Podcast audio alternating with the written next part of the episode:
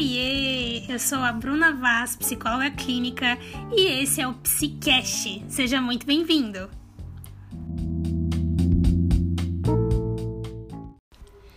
Hoje eu quero falar com você sobre convicção, que é um negócio que serve para manter a sua personalidade intacta das toxinas do mundo. Porque eu resolvi falar de convicções parece meio nada a ver para um conteúdo de psicologia e inteligência emocional, né?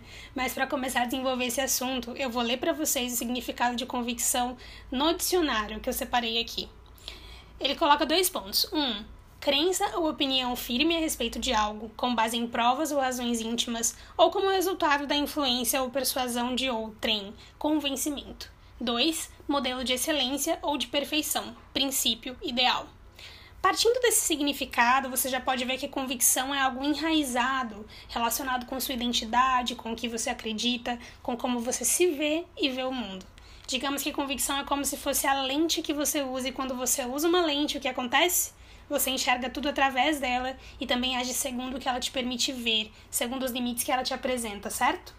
Então, se essa lente é positiva, você vai enxergar as coisas de maneira positiva e vai agir da mesma maneira, porque é a perspectiva pela qual olha a si mesmo e tudo ao seu redor. Se for negativa, vai ser do mesmo jeito que eu acabei de mencionar.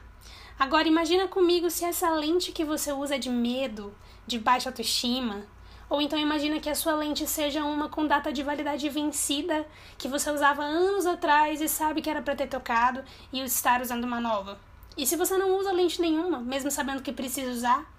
Eu vou deixar essas perguntas para você responder aí para si mesmo durante esse psicast ou ao longo dos seus dias, porque eu espero que esse assunto te deixe pensando e refletindo. Esse é o objetivo.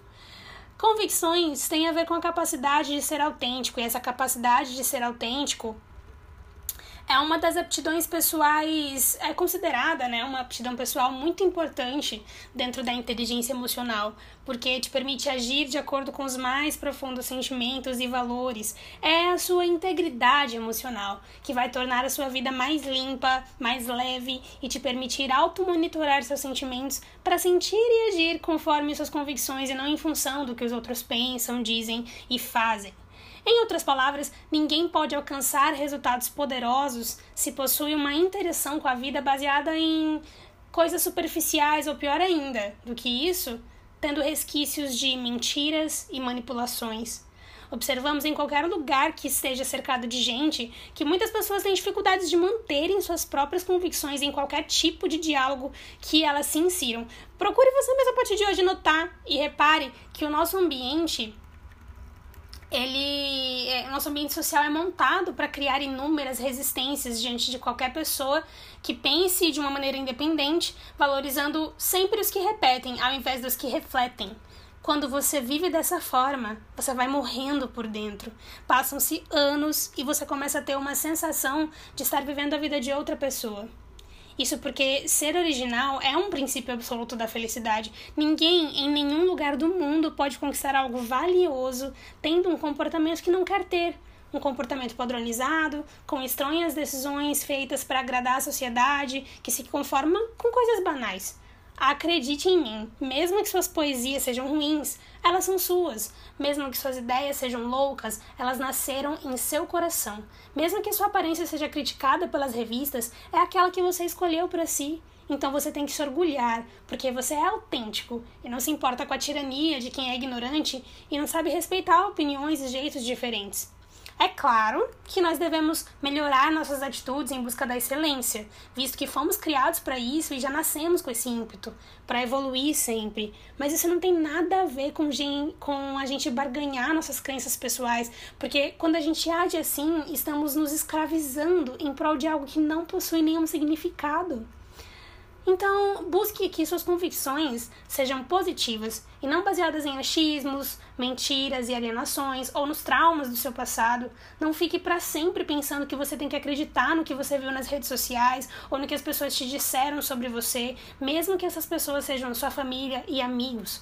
Se for muito difícil para você seguir esse caminho, procure ajuda de pessoas que pode confiar e também de um profissional. Não tem nada de errado ou de vergonhoso nisso. Só você sabe o que é viver sob sua pele. Troque a lente.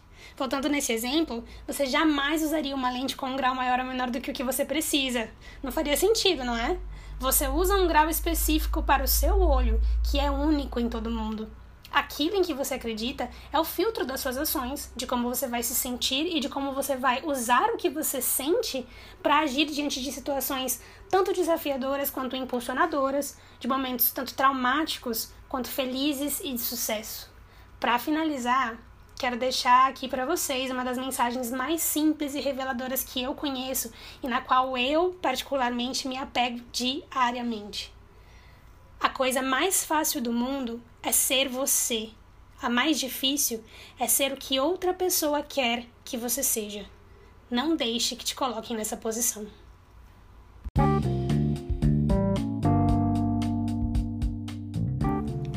Espero do fundo do meu coração que você tenha gostado desse podcast, desse conteúdo feito especialmente para você. Fez sentido? Se você gostou, tira um print, compartilha nos seus stories, marca a nossa hashtag Primeiras Coisas Primeiro ou marca o arroba do meu Instagram se você ainda não me segue, é arroba primeiro ponto você. E me deixa saber o que você achou, quero muito saber sua opinião, quero muito feedback, tá bom? E até o próximo Psicast!